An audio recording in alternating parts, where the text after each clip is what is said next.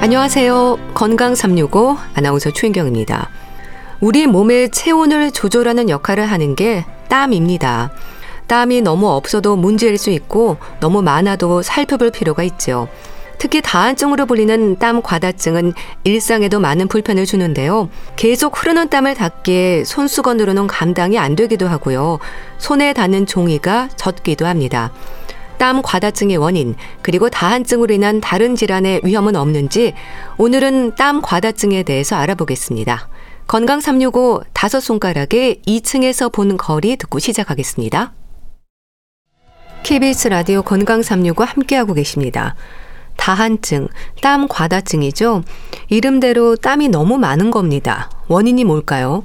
심한 경우에는 땀이 줄줄 흘러서 악수는 물론 손이 닿는 종이도 금방 젖을 정도라고 하는데요.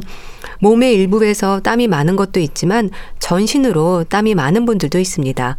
땀 과다증, 경희대 한의대 한방부인과 황덕상 교수와 함께합니다. 안녕하세요, 교수님. 네, 안녕하세요. 땀 과다증, 제 주변에도 있거든요. 이게 흔한 증상일까요?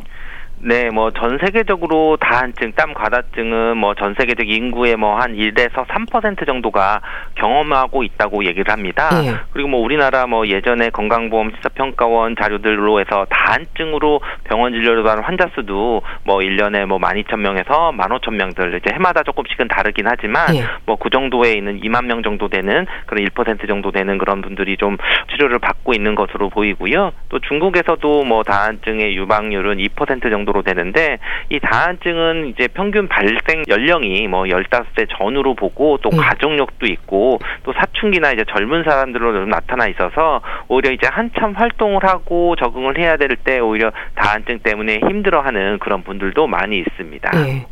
원인으로 지적이 되는 부분들이 많은가요? 네, 가장 이제 흔한 다한증의 원인은 뭐 본태성이라고 하는데, 본태성, 국소성 다한증이라고 하는데, 이게 이제 일반적인 경우들은 결국은 이제 원인이 없이 나타나는 경우들이라고 네. 얘기를 합니다. 특별한 다른 원인이 없어도 어떤 물론 뭐 이십오 퍼센트에서 오십 퍼센트는 가족력도 있고 뭐 사춘기 전으로 나타났다가 나이 들면서 이제 완화되는 그런 경우들도 있지만, 물론 이제 오십 대에서 육십 대까지도 이제 지속이 되는 그런 다한증의 경우들이 있고요. 그렇지만 이제 그런 본태성 말고 이 차성으로 뭐 갑상선 기능이 이상이 있다든지, 또는 이제 당뇨라든지 악성 종양이나 만성 감염들의 어떤 질환이 있어도 네. 좀 그런 다한증이 나타날 수도 있고, 또 이런 것과 다르게 어떤 불안이나 심리적으로 어 더 긴장을 잘한다든지 뭐 체질적인 소인에 의해서도 그런 다한증이 나타나거나 할 수가 있는데요.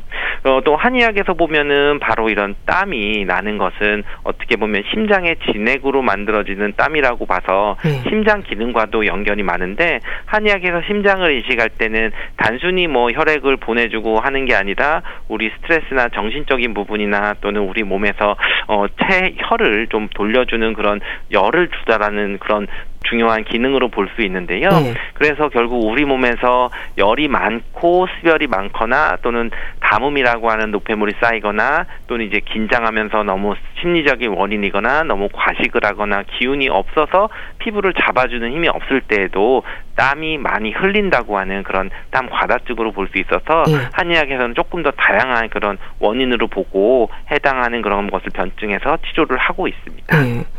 증상은 시도 때도 없이 땀이 흐르는 거죠? 그렇죠. 이제 어, 가장 흔하게 일반적인 다한증이라고 얘기하면은 원발성 국소 다한증이라고 하는데요. 네. 결국 이제 그런 뚜렷한 원인 없이 국소적으로 이제 많이 나타날 수도 있고, 어, 특징적으로 이제 육 개월 이상 특별한 원인이 없이 국소적으로 이제 좀 땀 분비가 과다하게 되는데, 이 특징적으로 양측성으로 나타나고 비교적 대칭적으로 나타납니다. 네. 그러니까 한쪽만 나타나는 것보다는 뭐 겨드랑이가 나면은 양쪽 겨드랑이가 난다든지, 솜이 있어도 양쪽 손에 난다. 다든지, 그리고 이제 일상의 환자의 일상생활을 방해하면서, 그리고 일주일에 적어도 한 번 이상 그런 증상들이 발생하고 네. 그리고 이제 이십오 세 이전에 다한증이 시작되는 경우가 있고, 그리고 가족력이 있거나 그러면서 또 잠을 자는 동안은 땀 분비 과다가 없는 경우들은 오히려 이제 원발성 국소 다한증으로 진단을 할 수가 있게 되고요. 네. 또 이제 속발성으로 나타나는 경우들은 뭐 뇌졸중이나 말초신경 손상이나 뭐 척추질환,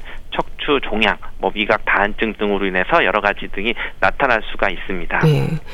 사실 땀이 우리 건강에 아주 중요한 역할을 하지 않습니까? 땀이 없어도 문제잖아요. 그렇죠. 사실 땀은 굉장히 중요한 우리 몸에서 역할을 하는데 네. 땀이 결국 이제 피지와 함께 피부의 건조를 막아주는 거거든요. 그러면서 피부의 윤기와 탄력을 유지하도록 할 수도 있는 거고, 또 중요한 게 이제 땀이라고 하는 것이 나면서 증발의 열을 쓰면서 우리 체온 조절하는 효과가 있습니다. 네. 결국 인간이 체온이 섭씨 삼십육 점 오 도 정도를 유지해 살 수 있는 그런 항온 동물이고, 우리가 안전하기 위해서는 항상성을 유지해야 되는데, 이랬을 때 몸이 뜨거워지거나 열이 날 때에는 빠른 시간에 땀을 배출을 통해서 열을 내보내고 체온을 조절할 수 있는 그런 능력이 되고요. 네. 또는 이제 셋째로 체내에 머물러 있는 수분들도 적당히 배출이 돼야 노폐물도 수분 조절하는 능력이 좀 있을 수 있습니다. 그렇기 때문에 땀을 흘리고 난 다음에는 수분 보충이 당연히 좀 필수가 되고, 만약에 이렇게 보충이 안 되고 탈수가 나타나면은 뭐 권태감이나 뭐 두통, 뭐 식욕 부진, 집중력 장애나 이런 것들이 나타날 수 있을 정도로 오히려 이제 땀이 문제가 되거나 수분 조절이 잘 안 될 때에는 여러 가지 문제가 나타날 수 있습니다. 네. 그러면 땀이 어느 정도 선을 넘으면 문제가 되는 걸까요? 땀 과다증의 기준이 있을 텐데요. 네, 사실 땀이라고 하는 것은 그 과다증은 객관적으로 측정할 수 있는 방법이 없습니다. 네. 뭐 우리 피부에서 나는 거를 뭐 다 측정을 해가지고 뭐 무게를 재거나 뭐 부피를 재거나 할 수는 없는 것이기 때문에, 그렇지만 우리가 주관적으로 느끼는 그런 불편감이나 이런 것들에 대해서 일상적인 생활에 지장이 있는지 없는지에 따라서 그런 정도를 나누기도 하고요. 일반적으로 우리가 땀은 뭐 육백에서 칠백 밀리리터 또는 뭐 심하게 운동을 할 때는 뭐 이제 사천 밀리리터, 그러니까 사 리터 정도 음. 이상을 흘리기도 하고 음. 또 이제 뭐 예를 들면 가장 격렬한 운동 철인 삼 종 어, 경기를 하는 선수가 한 경기를 할 때는 뭐 십오 리터의 땀을 흘린다고 음. 도할 정도로 사람마다 이제 땀을 많이 배출하고 땀을 이제 그런 것들은 좀 다를 수가 있는데, 우리가 이제 그 땀 때문에 일상생활에 방해가 되는지 안 되는지가 오히려 측정하는 더 기준이 될 수가 있고, 그럴 때 우리가 레벨을 이제 사 단계 정도로 나누게 돼서 네. 보통 뭐 우리가 일상적인 생활을 하는데 땀이 나는지를 모르는 경우들이 일 단계가 되고 음. 그리고 이제 일상생활을 하면서 가끔 이제 땀 나는 거에 대해서 좀 인식을 하게 되는 경우들이 있고, 이게 이 단계고 네. 삼 단계는 이제 일상적인 생활하는데 어, 좀 참기 힘들거나 뭔가 방해가 되는 경우들이 있으면 삼 단계로 보고, 그리고 일상적인 생활하는데 항상 참지 못할 정도로 이제 심하게 땀이 나면은 이제 사 단계 정도로 해서 그런 땀의 단계를 나누게 될 수 있는데 네. 결국 이 땀 분비라는 것은 이제 연령에 따라서 당연히 젊은 사람이 노인에 비해서 땀 분비량이 많고, 또 이제 남성이 여성보다도 이제 땀이 좀 더 많게 되고, 아무래도 땀샘에 대한 땀 분비량도 많고 그렇게 되고 네. 기후나 뭐 뭐 고온 다습한 환경에 노출돼도 땀이 많게 되거나, 또 이제 밤 열두 시부터 새벽 네 시까지 땀 분비가 좀 이제 역치가 낮기 때문에 땀이 덜 나고 낮에 조금 더 많이 나고, 또 이제 매운 음식이라든지 피부 온도나 이런 거에 따라서 다 다르기 때문에 이러한 것들을 좀 고려하면서 네. 일상생활에 방해되는지 안 되는지를 판단해서 치료 여부를 결정하게 됩니다. 음. 일상이 많이 불편하고 힘들 텐데요. 환자들은 증상에 대해서 어떻게 표현을 하세요? 네, 땀이 줄줄 흘러서 이제 지하철이나 밀폐된 곳에서 좀 부끄럽고 힘들다고 하시는 분들도 있습니다. 네. 또 젊은 사람들은 이제 뭐 종이 시험지를 잡았을 때 땀에 종이가 뭐 찢어진다고 얘기도 어. 하고, 또 악수를 하는데 이제 땀이 좀 어, 젖어 있어서 오히려 너무 긴장을 하고 있는 것들을 좀 보이거나, 좀 사람들과 만나는 것들을 좀 어, 위축되는 그런 사회적으로 좀 위축되고 사람과의 접촉을 피하게 돼서 정신적으로 네. 좀 피로감을 느끼게 되면은 이럴 때는 좀 일상적인 그런 상태들이 좀 지장을 받는다고 볼 수가 있고 네. 또 이제 땀이 많이 나는 부위에 뭐 이 차적으로 습진이 생긴다든지 피부염이 유발이 돼서 그런 심한 경우들이 나타날 수가 있어서, 이런 부분들에 있는 여러 가지 증상들이 땀뿐만 아니라 그거와 관련되는 피부 증상들이나 또는 심리적인 위축 이런 것들도 어, 다 불편하게 어, 표현을 하십니다. 네. 그런데요, 유난히 밥 먹을 때, 특히 매운 걸 먹을 때 땀이 뚝뚝 흐르는 분들도 있지 않습니까? 그렇게 특정 상황에서 생기는 증상은 땀 과다증으로 볼 수 없는 건가요? 네, 물론 이것도 땀 과다증으로 볼 수 있는 경우들이 있는데, 당연히 이제 매운 음식을 먹으면 또 유독 이제 땀이 많이 나는 분들이 있는데 예. 매운 음식에 이제 캡사이신이라고 하는 그런 고추 성분들이 우리 몸에서 이제 어, 적응을 해서 그 고온 환경에 우리가 적응을 해야 되기 때문에 일단 우리가 고온이라고 하는 그런 환경에 노출된 것으로 보고 체온을 맞추기 위해서 땀을 많이 내게 되는 것은 어떻게 보면 어, 다행인데 그렇지만 이렇게 땀을 많이 내는 것이 일상생활에 불편하거나 하면은 예. 이것 또한 이제 다한증의 그런 증상으로 볼 수가 있는 거고요. 예. 또는 이제 그 일반적으로 맵지도 않고 또 과식을 하지 않았는데도 오히려 소화를 시키면서 우리가 기본적으로 내부장기에선 어느 정도 좀 열을 내기 때문에 그런 땀을 좀 내는 경우들도 있어서 오히려 평소에 속에 열이 있거나 좀 체열이 좀 많이 올라가 있는 그런 분들은 맵지 않아도 이제 식사할 때만 머리에 땀이 나거나 하는 경우들은 오히려 이제 평소에 유산소 운동을 하거나 체열을 좀 낮춰주거나 분산시켜주고 좀 발산시켜주는 것들을 좀 해야 되는 경우들도 있습니다. 예. 땀 과다증에도 종류가 다양한가요? 네, 땀에 대해서도 여러 가지 얘기를 할 수 있는데 특히 이제 병적인 것들을 얘기할 때 동의보감에서는 가만히 있어도 땀이 줄줄 흐르는 것은 이제 자한증이라고 얘기를 음. 했고 또 우리가 자는 동안 이제 땀이 도둑처럼 온다 그래서 오는 땀이 나는 경우를 이제 도한증이라고 해서 땀의 그런 시간대나 어떤 병적인 것들에 대해서 이제 나누기도 했고요. 뭐 또는 이제 뭐 황한이라 그래서 땀이 좀 냄새가 나고 좀 노란색이 난다든지 그냥 이제 식은 땀이 줄줄 난다든지 하는 것들에 따라서 이게 조금 구분을 하고 있습니다. 네, 뭐 자한증, 도한증 얘기하셨는데 낮과 밤의 증상에도 차이가 있습니까? 네, 기본적으로 우리 어 낮에 가만히 있어도 땀이 줄줄 흐르는 것은 이제 자한증이라고 보는데 이럴 때에는 이제 기운이 많이 부족해서 온몸도 나른하고 오히려 낮에 주로 나게 되는 건데 표피가 이제 튼튼하게 해주는 우리가 위기가 흐른다고 하는데 이게 네. 위기가 있어야 땀구멍을 좀 막아주는데 이런 것들을 좀 잘 막아주는 그런 기운이 좀 부족해서 오히려 땀이 줄줄줄 흐르는 그런 상태들을 이제 자한증으로 보게 돼서 네. 이럴 때는 이제 심양 허로 보게 되거나 기운이 없는 걸로 보게 되고 도한증은 이제 잠자는 동안 이제 땀 나는 것으로 봐서 이럴 때는 우리 위기보다는 오히려 심음이 쇠약해져서 내부 관리를 잘 못하니까 특히 이제 그 성장기의 아이들이나 이런 경우에들은 우리 기운이 좀 부족해지고 했을 때 어, 밤에 해당되는 그런 상의에 식은땀을 흘리고 자고 일어났더니 뭐 축축하게 젖어 있다든지 이런 도한증으로 해서 이럴 때는 신장 기능을 보채주거나 속에 열을 꺼줘야 되는 그런 증상으로 나눠서 좀 구별해서 보고 있습니다. 네.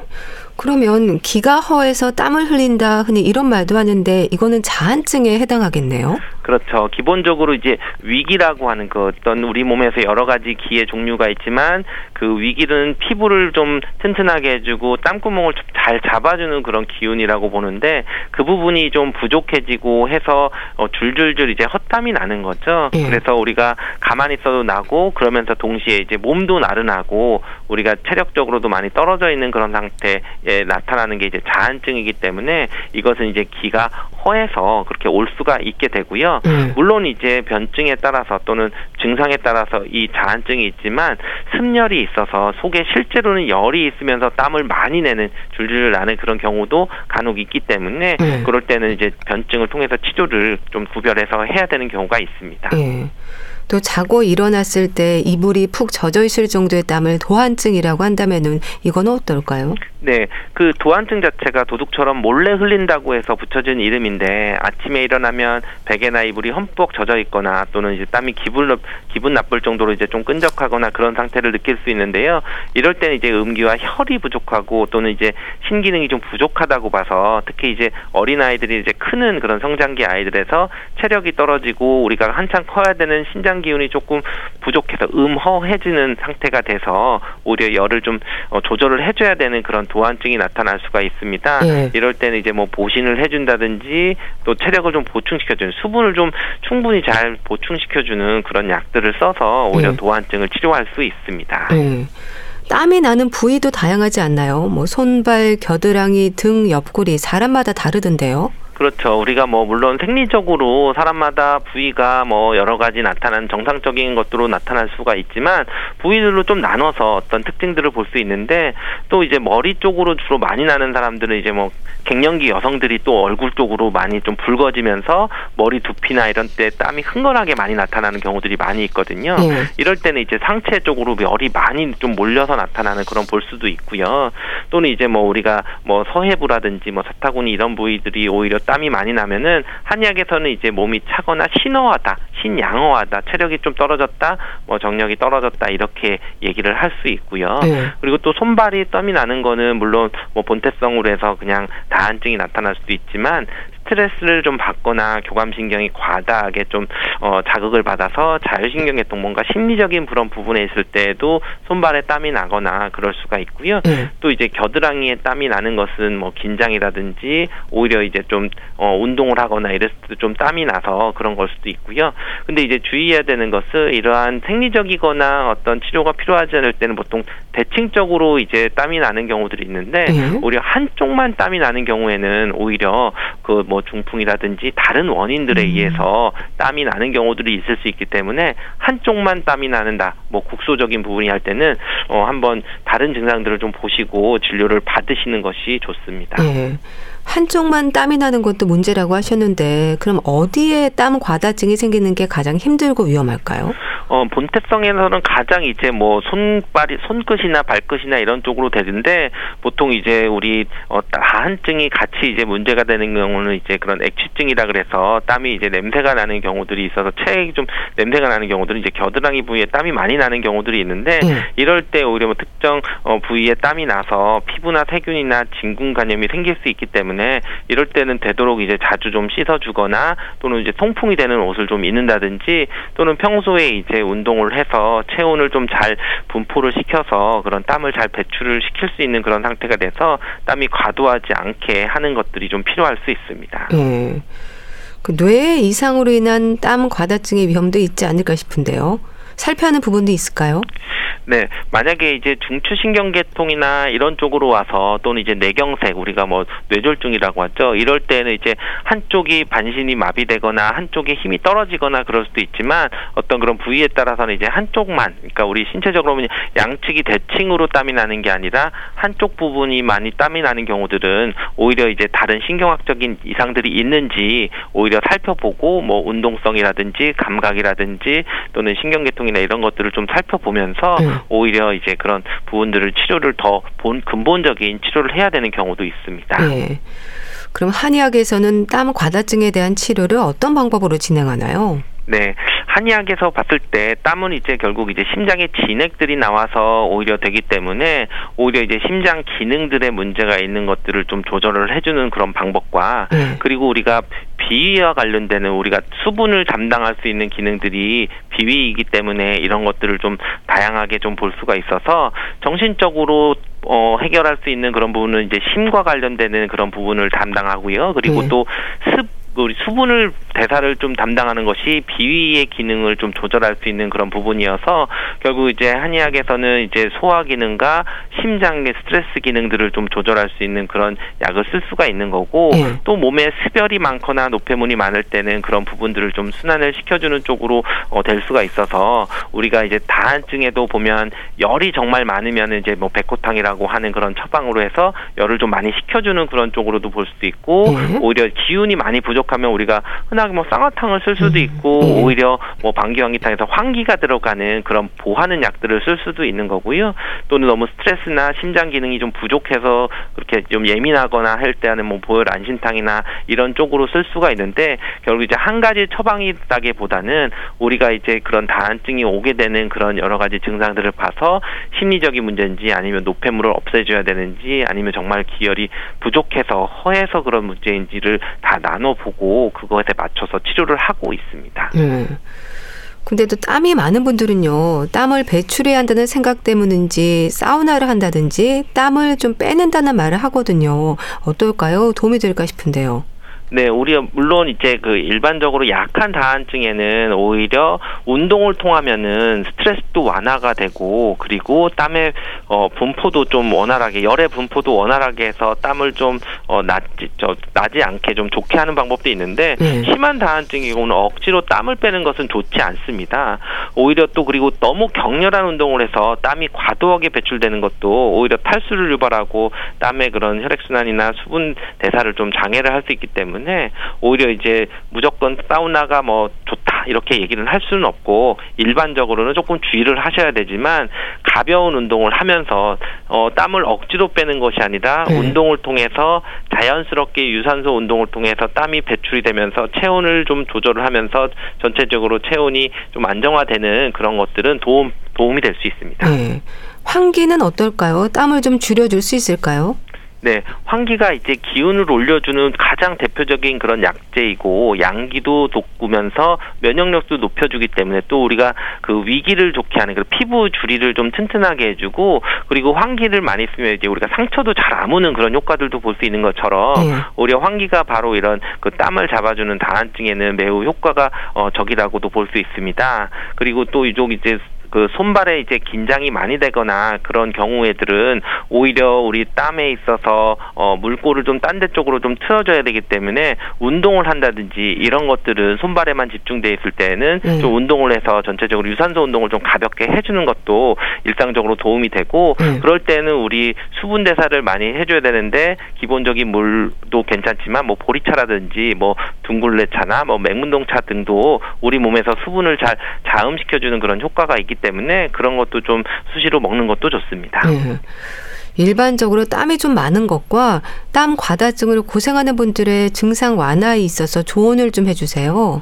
어, 기본적으로 우리 땀의 원인들은 여러 가지 원인이 될 수가 있기 때문에 기본적인 신체 능력들을 원활하게 하고 균형을 찾는 것이 좋습니다.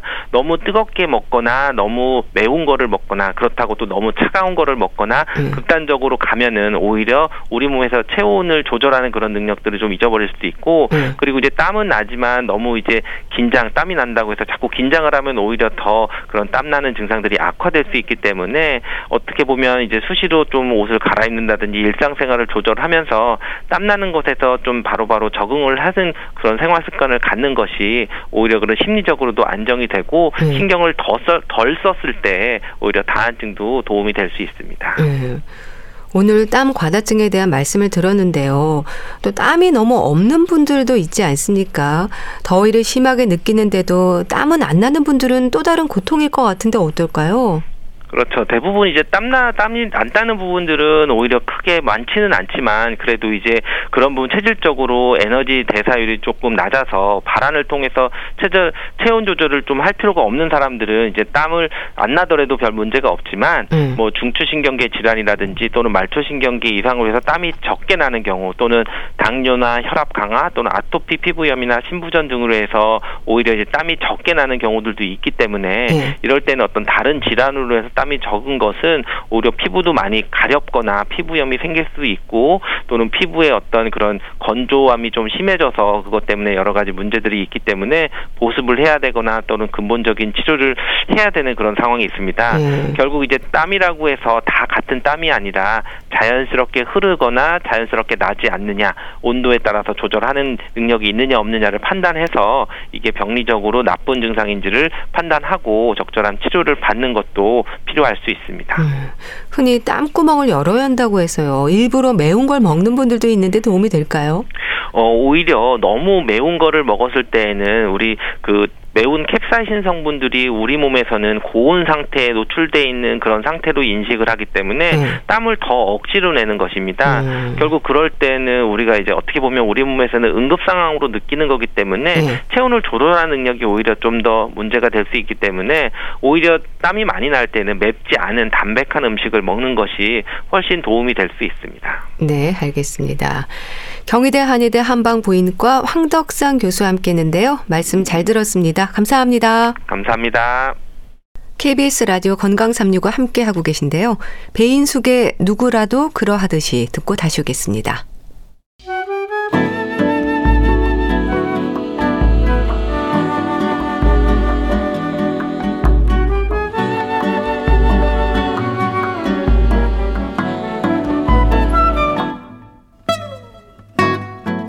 건강한 하루의 시작.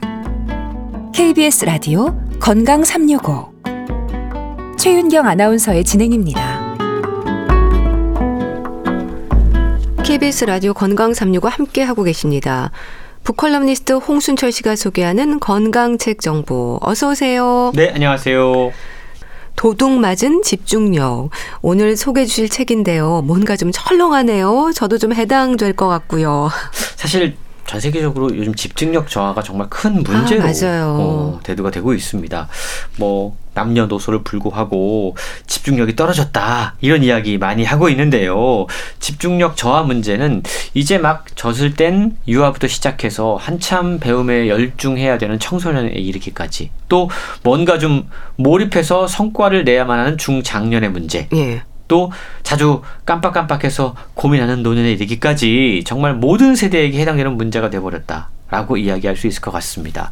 사실 이 집중력, 주의력은요, 우리의 삶을 건강하고 행복하게 이끌어주는 중요한 요소입니다. 예. 그리고 인간관계를 정말 풍요롭게 만들어주는 그런 요소인데, 이것이 최근 들어 더욱더 심각하게 무너지고 있다는 거죠. 음. 그 이유가 뭘까? 많은 분들이 쉽게 떠올릴 수 있는 게 아마 디지털일 겁니다. 소셜미디어. 예. 또 코로나 팬데믹까지 겹치면서 집중력이 최악의 위기 상황에 직면해 있는데요. 어, 우리가 멀티플레이란 말 자주 쓰지 않습니까? 아, 예. 한꺼번에 예를 들어서 뭐 컴퓨터 화면도 음. 한 서너 개 쫙 띄워놓고 이거에다가 저거에다가 왔다 갔다 예. 왔다 갔다, 환상이라고 이야기합니다. 허우적대는 거라고 이야기를 해요. 그러는 동안 우리는 깊이 생각하고 오래 생각하고 한참 고민하는 습관을 잊어버렸다라고 최근 이야기하고 있습니다. 예.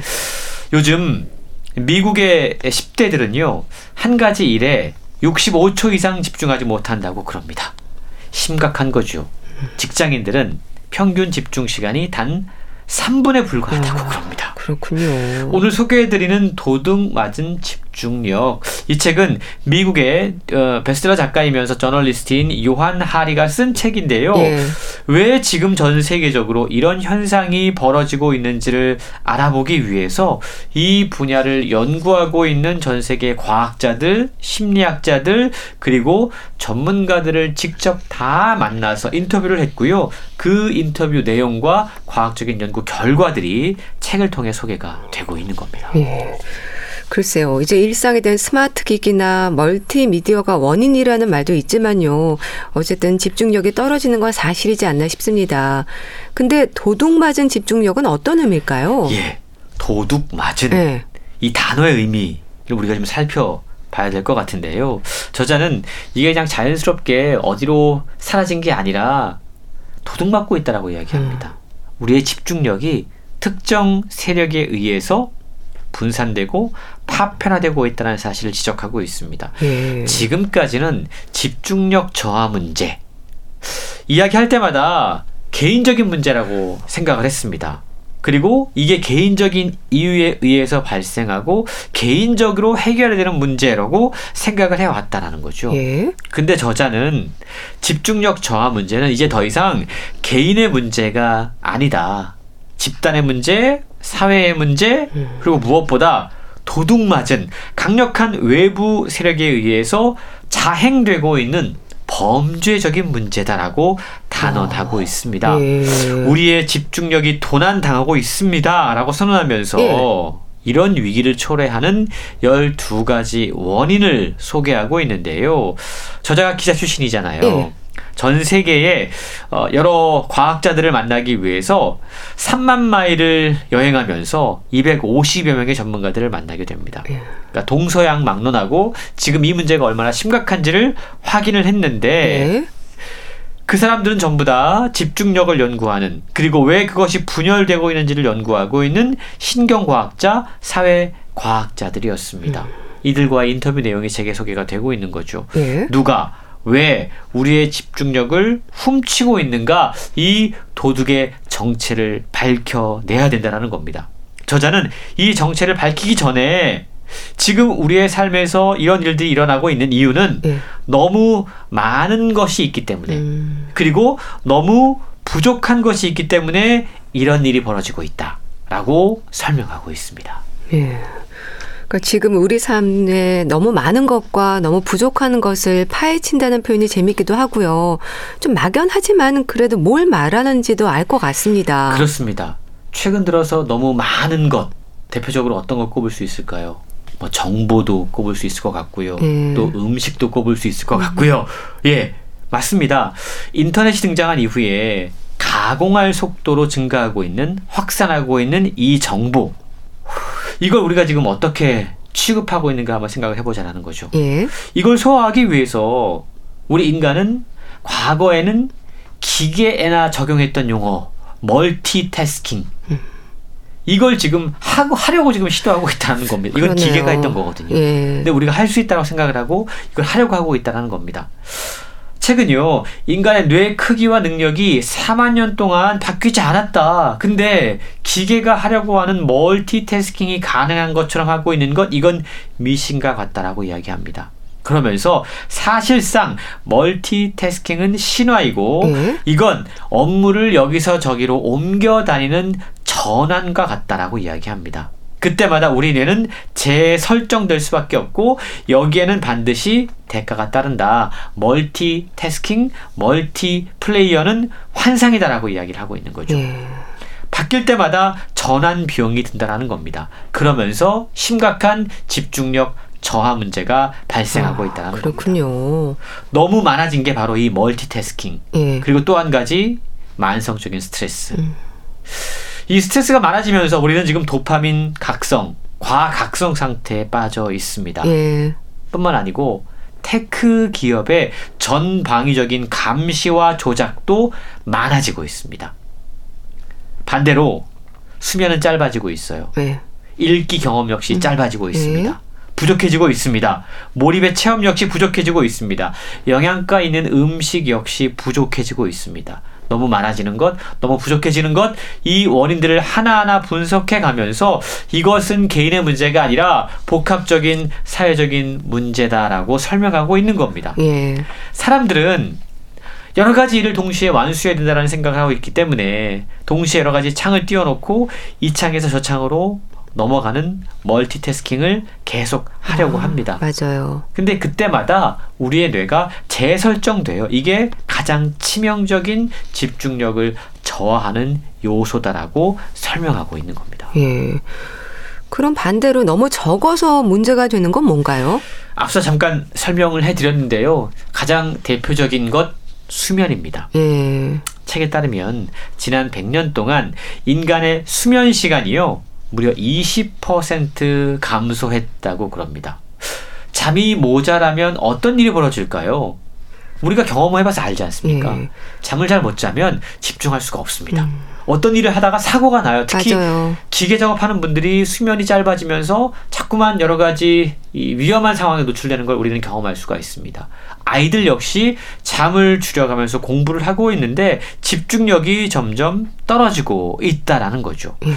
최근요, 수면과 집중력의 관계 실험에서 무언가에 반응하는 속도가 가장 빠른 사람은 잠을 가장, 가장 많이 잔 사람이다 아. 라고 설명하고 예. 있습니다. 사람이 열여덟 시간 내내 깨어있을 경우에 혈중 알코올 농도 영 점 영오 퍼센트의 상태가 된다 라는 음. 연구 결과도 있습니다. 아, 그렇군요. 그러니까 잠을 못 자고 운전하는 것 역시 예, 위험하겠어요. 위험한 정말. 겁니다. 예.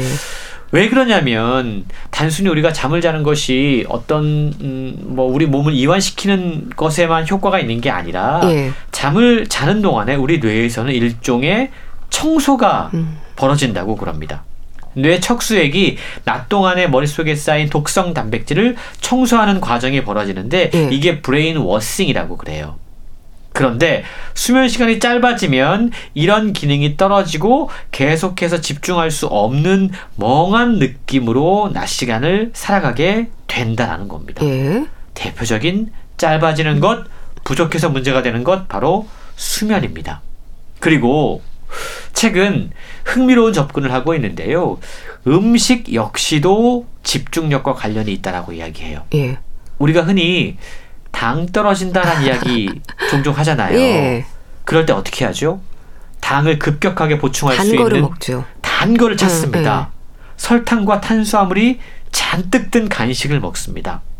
하지만 최근이요, 이러한 음식을 먹는 행위는 이러한 인스턴트 음식을 먹는 건 당을 쉽게 올려줄 수는 있지만 이게 섬유질이 부족하기 때문에 당이 쉽게 배출된다라고 경고를 합니다. 예. 어떤 일이 벌어질까요? 당이 급격히 올라갔다가 급격히 떨어집니다. 음. 롤러코스터 같은 현상이 이어지게 된다는 거죠. 그럴수록 우리 집중력에 필요한 신체 에너지가 갈수록 채워지기 어려운 겁니다. 예. 집중력 역시 에너지거든요. 그러니까 음식을 통해서, 좋은 음식을 통해서 이 에너지가 보충이 돼야 되는데 그런 과정이 반복되지 않으면서 집중력은 점점 저하되고 있는 것이 지금의 현실이라는 것이죠. 예.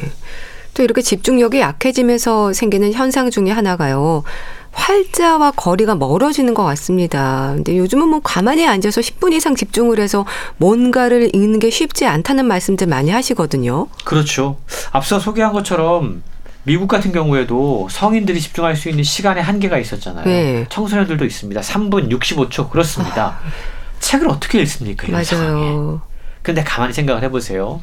우리가 책을 읽는 행위, 독서, 이게 어떤 의미를 갖고 있었냐면 지난 사백 년 동안 인류가 어, 어떤 삶과 사상을 이해하고 설명하는 도구였습니다. 네. 근데 최근 책을 읽는 것, 이 독서의 위상이 정말 나락으로 떨어졌다라는 표현을 쓸 수 있을 정도로 책과 거리가 정말 멀어지고 있는데요. 네. 미국인들의 오십칠 퍼센트가 일 년간 책을 단 한 권도 읽지 않는다고 합니다. 우리나라는 어떨까요? 거의 비슷하죠. 일 년에 약 오십 퍼센트의 성인이 책 한 권도 읽지 않습니다. 네. 영국의 소설 시장의 규모는요, 이천팔 년에서 이천십육 년에 사십 퍼센트가량 쪼그라들었습니다. 소설의 시장의 규모가 쪼그라든다는 건 상상력과 인간이 가질 수 있는 어떤 미래 세계에 대한 여행, 타인의 삶에 공감하는 능력이 계속 떨어질 수밖에 없다는 겁니다. 맞아요. 이러한 독서의 위기 역시 현대인이 겪고 있는 집중력의 붕괴를 보여주는 수많은 지표 가운데 하나다라고 네. 설명하고 있습니다. 그리고 이런 이야기를 하면 요즘 젊은 세대가 또 그런 이야기합니다. 아, 우리가 책은 안 읽어도 네. 무언가를 계속 읽고 있어요. 뭐 소셜미디어에 맞아요. 짧은 글이 올라오고 있고. 그런데 문제는 뭐냐면 이 짧은 텍스트 그리고 빨리 사라지는 이 휘발성 텍스트는요, 뇌의 읽기 체험 방식을 바꿔놓고 있다고 합니다. 아, 그렇군요. 그러니까 긴 글을 읽지 못한다는 건 예. 사실상 긴 사고를 하지 못하는 것과 아, 같은 의미인 거죠. 근데 이런 사람들이 모인 사회에 어떤 일들이 벌어질까 한번 상상을 해보자라고 저자는 이야기를 하고 있는 겁니다. 이런 식으로 너무 많아서 문제가 되는 것, 그리고 너무 적어서 문제가 되는 것들을 설명을 하는 거죠. 예. 자, 그렇다면 이제 어찌 보면 이 책의 결론 부분으로 한번 다가가 보도록 하죠. 예? 도둑 맞은 집중력. 누가 도둑일까요? 도둑을 잡아야 되잖아요. 그렇죠. 도둑을 찾아야 되잖아요. 음.